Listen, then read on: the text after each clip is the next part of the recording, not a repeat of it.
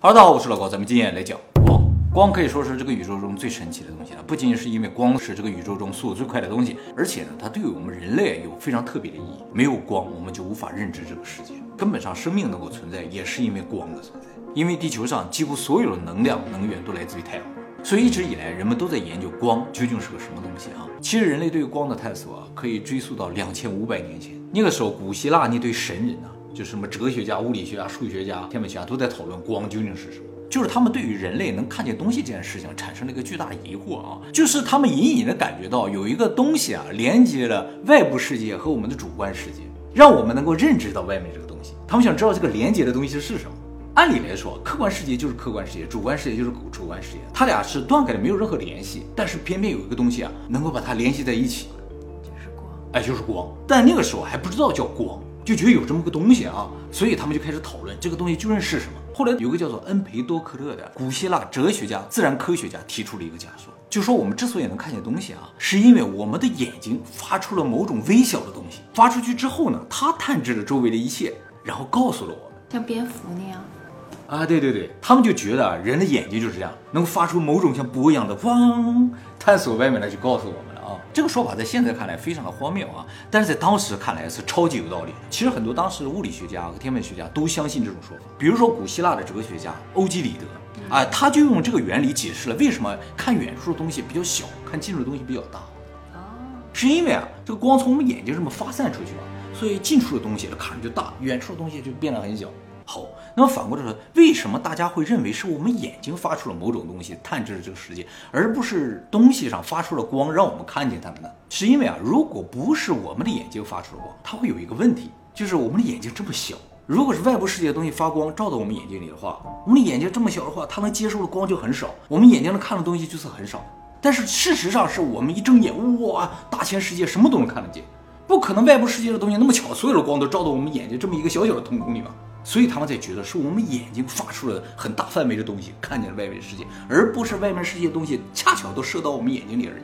也就是说，光是生物的某一种特异功能，哎，我们可以探知这个世界的一种功能。后来大概过了一千五百年左右，就是到了公元一千年的时候呢，著名的伊斯兰数学家、天文学家、物理学家阿尔哈金对这个假说呢提出了质疑。阿尔哈金呢，被称作叫做光学之父啊，他的很多著作呢，对于现在光学的研究都有重大的贡献。月球上有个陨石坑，就以他的名字命名的，叫阿尔哈金陨石坑啊。这阿尔哈金就觉得眼睛发光这事儿有点奇怪，很多东西解释不通。比如说黑暗的洞穴就解释不通。如果眼睛在发光，你在黑暗的洞穴里什么都能看见才对。而事实上，我们在洞穴里是要借助火把才能看清的。所以他认为，并不是我们眼睛发出了什么，而是眼睛能够感知到什么，才让我们看到这个世界。而我们的眼睛能够感知的这个东西呢，才是真正的光。这是人类第一次对于光啊有了比较正确的认识，啊，就比较贴近现实的认识。那么眼睛平时能够看到很多的东西，大家看看四周就知道了。你想看到是什么都能看到。但仔细想想，这事儿有点奇怪，因为我们周围啊能发光的东西啊很少。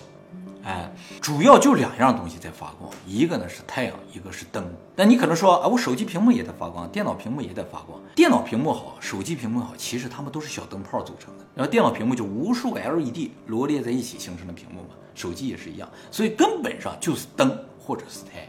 我们看看夜晚的天空也是一样，月亮它是不发光的，它是反射的。金星、木星在天上这些星星，它也是不发光，都是反光。也就是说，宇宙里面发光的东西也只有恒星，绝大部分是不发光。所以，我们生活中能够接触到最常见的发光物体呢，只有两个，就是太阳和灯。在这一点上，我们的世界和潘多拉星球的世界就不太一样。它的世界里夜晚很多东西都发光，嗯，咱们就不是。如果没有灯的话，一片漆黑啊。当然了，有可能我们的世界也是那样的。我们感知不到，一会儿我会讲到，有可能是一模一样的啊啊。好，那么说到了，在公元一千年左右的时候啊，人类才第一次知道了光呢，有可能是外部的一个东西，而不是我们眼睛发出的东西啊。那么后来呢，对于光的研究又进行了很久，到一七零四年的时候呢，英国著名的物理学家、数学家、自然哲学家、天文学家、神学家牛顿发表了一本书，叫做《光学》，这也是他的代表作之一了啊。这个书中呢，牛顿就提出了光呢，有可能是无数的微小粒子。因为如果光是微小粒子的话，很多事情就可以解释通了。比如说光的直线传播、折射、反射。但是很快人们就发现了反例，就说用光是粒子这种假说无法解释的现象啊。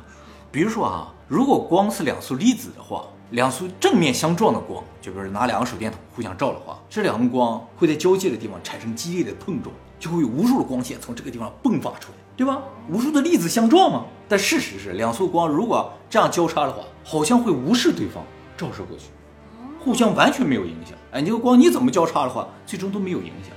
如果是粒子就会相撞啊，而且还发现，如果从一个光源发出了光，通过两个缝隙把它变成两个光源，则这两个光源的光呢会发生干涉，在墙上呢会打出黑白相间的条纹。哎，这个呢就是双缝干涉实验啊。干涉呢是只有波才具有的特性，粒子不具有这种干涉的特性。从这个时候，人们开始怀疑啊，光啊可能不是粒子，而是一种波。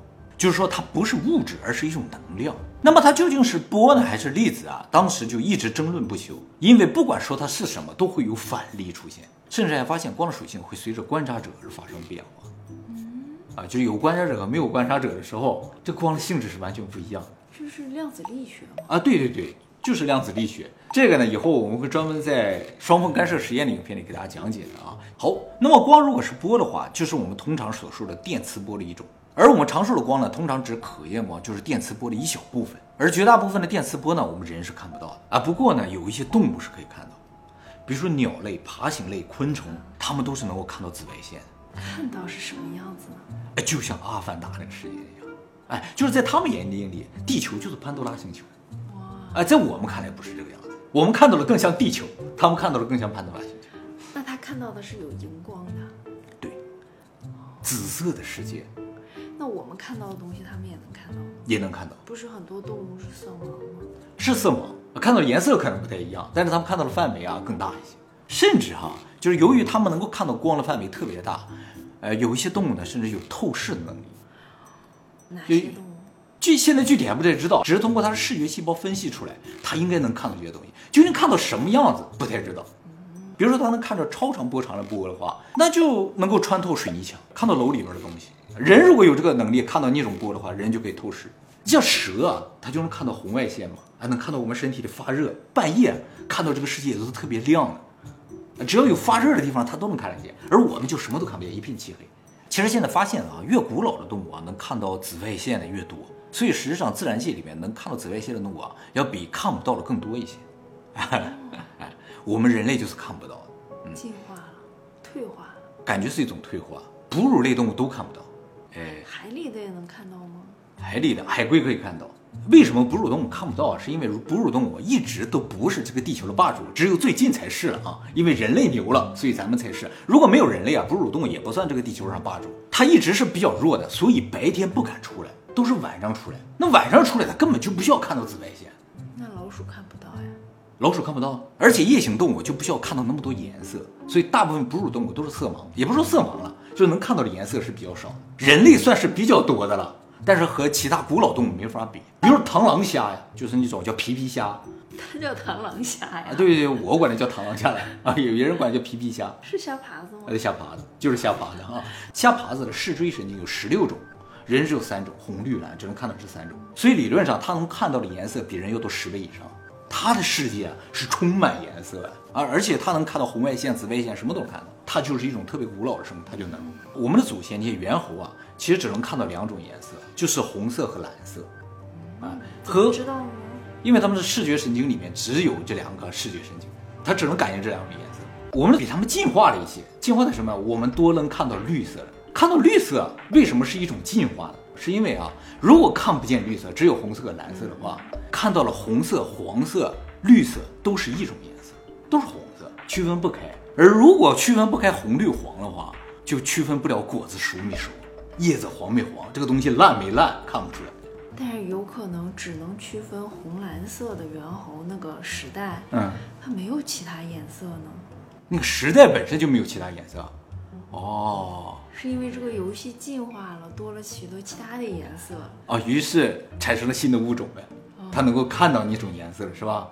啊，也有可能吧。因为它看不见，你没法确定它有没有那些颜色呀。那倒也是的哈，但是真的很奇怪，就是这个大自然里面最常见的一种绿色啊，它是看不到的，它只能看到红蓝，后来进化出来绿了。哦，好不自然啊！因为红蓝啊，比如说我们现在描述朋克的时代或者未来时代是用红蓝来描述的，红蓝是特别不自然的一种组合，而自然的是绿色的，它看不到绿色。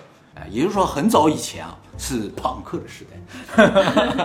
未来猴子对。，那么鸟类呢，作为一种非常原始、强大的物种啊，都是能够看到紫外线的。特别是城市里边这个乌鸦是已经确定了，它肯定是能看到紫外线。所以现在建高楼，就是外表全是玻璃那种高楼，透明的那种高楼啊，玻璃呢就稍微有点不一样，要在这个玻璃上涂上紫外线物质，防止乌鸦撞到上面去。哦以前在欧洲那边有发生很多乌鸦大规模撞到这个玻璃上的事情，后来在上面涂一些紫外线物质啊就好了很多。但是我们看没区别。对我们看不出来。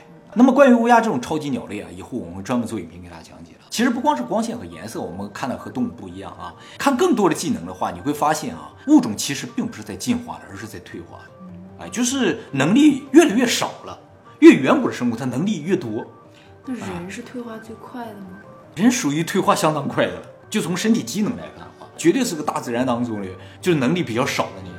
哺乳动物啊，就属于自然界里面能力比较少、比较弱的，包括老鼠在内啊，它都没有感知磁场的能力。就是你把它关到一个没有窗户的屋子里啊，它分不清东南西北的。哦，这种啊这个鸽子可以。鸽子可以啊，就是它能够感知地球的磁力线的方向。那这个方向，这个线在什么地方，它知道。人就没有这个能力啊，因为我们大脑里边没有这个功能，没有这个芯片，没有这个感知器，哎，就感知不到。哺乳动物都没有啊，这做过实验了，已经证明过了啊，证明什么？证明哺乳动物并没有这个东西。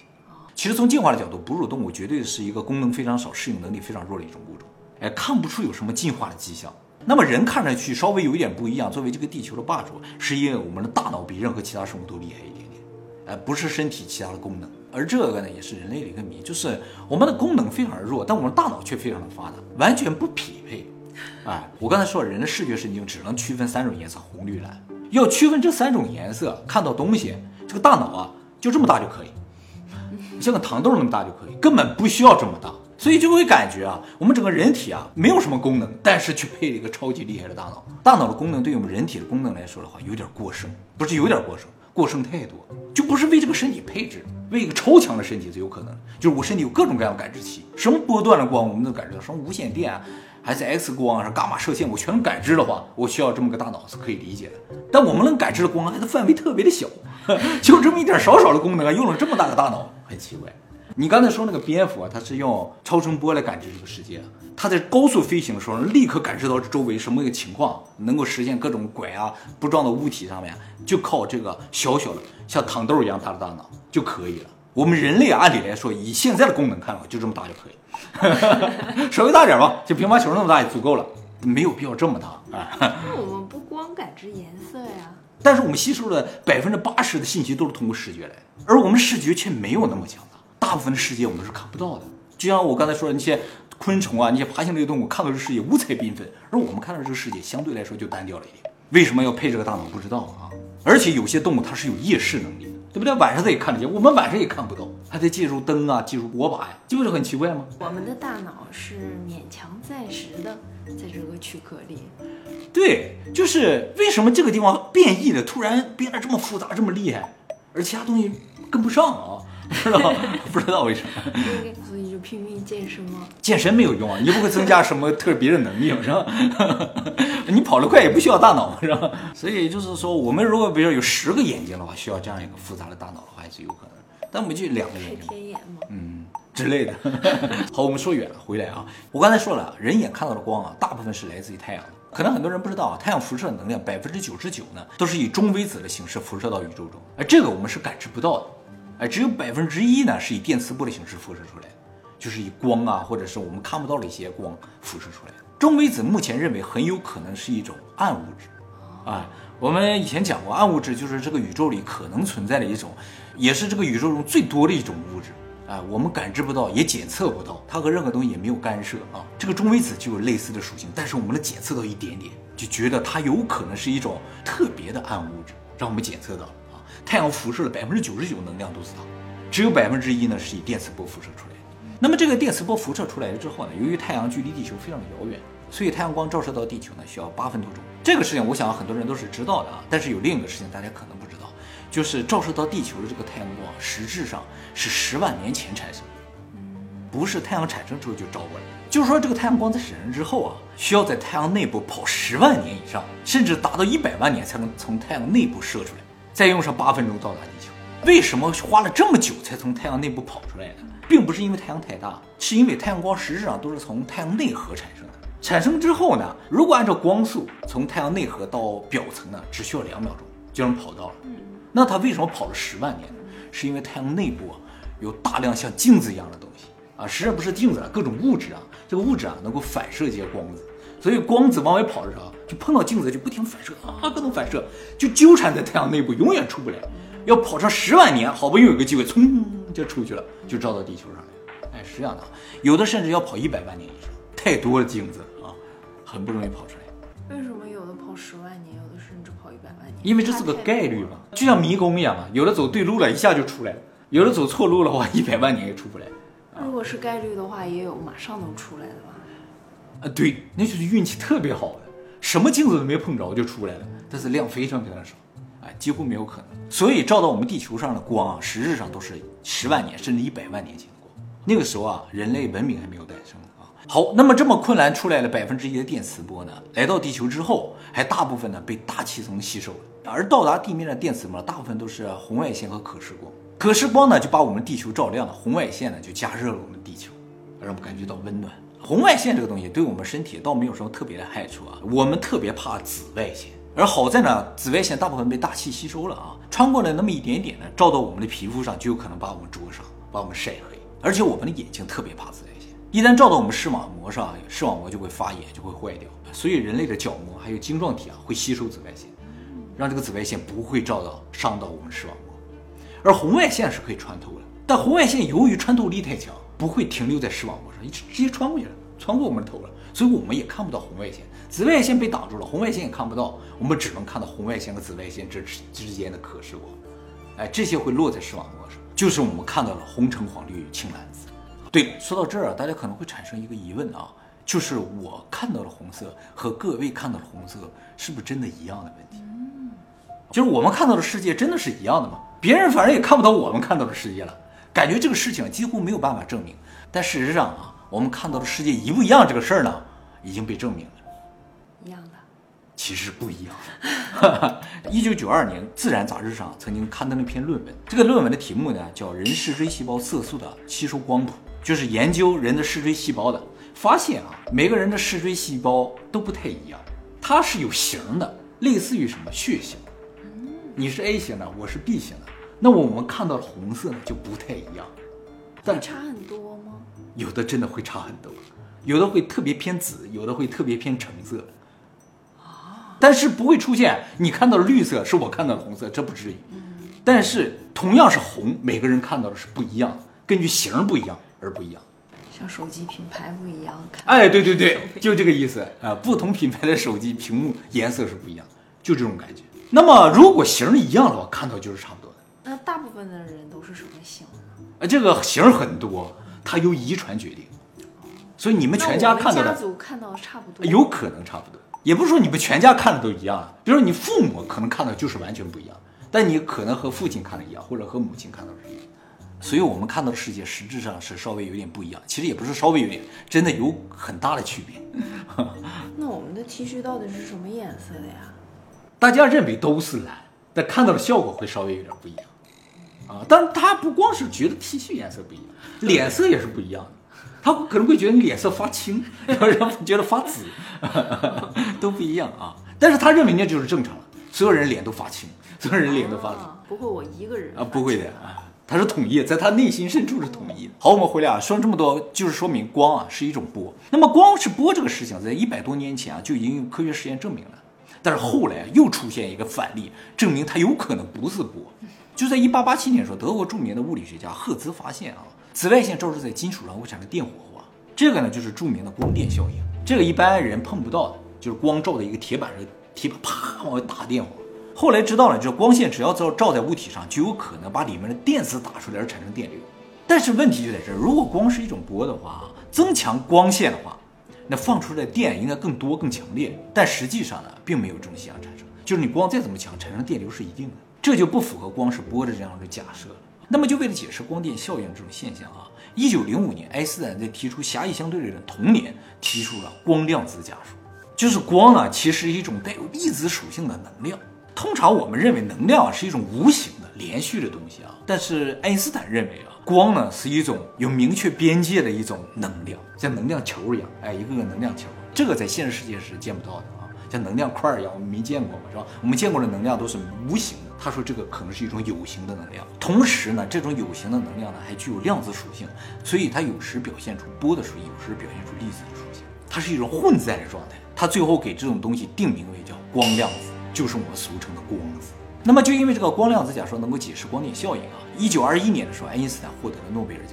其实说这个诺贝尔奖是为了补发他那个相对论的，但是他的相对论当时只是个理论，在物理学界也有很大的争议，也没有证实。不同意的人也是有，也能举出一些反例之类的啊。还在争论的时候呢，就不好发一个诺贝尔奖给他。于是呢，就给他同年提出的那个光量子假说，给一个诺贝尔奖。也太厉害了，不给奖不好，必须得给个奖。也就从那个时候开始，物理学界普遍认为光呢就是波和粒子的一种混合量子，也认定光子呢是组成这个世界所有十七种基本粒子中的一种，也是照亮我们世界唯一的一种粒子。好，接下来我们来说一下光速的问题。大家都知道，光速是这个宇宙里最快的速度，在真空中呢是每秒三十万公里。由于光是一种电磁波，所以所有电磁波呢也都是这个速度，三十万公里每小时呢是在真空之中。在空气中呢，这个速度呢就会减慢一些，比真空中呢要每秒减慢九十公里。而在水中呢，光速可能会下降到每秒二十二万公里。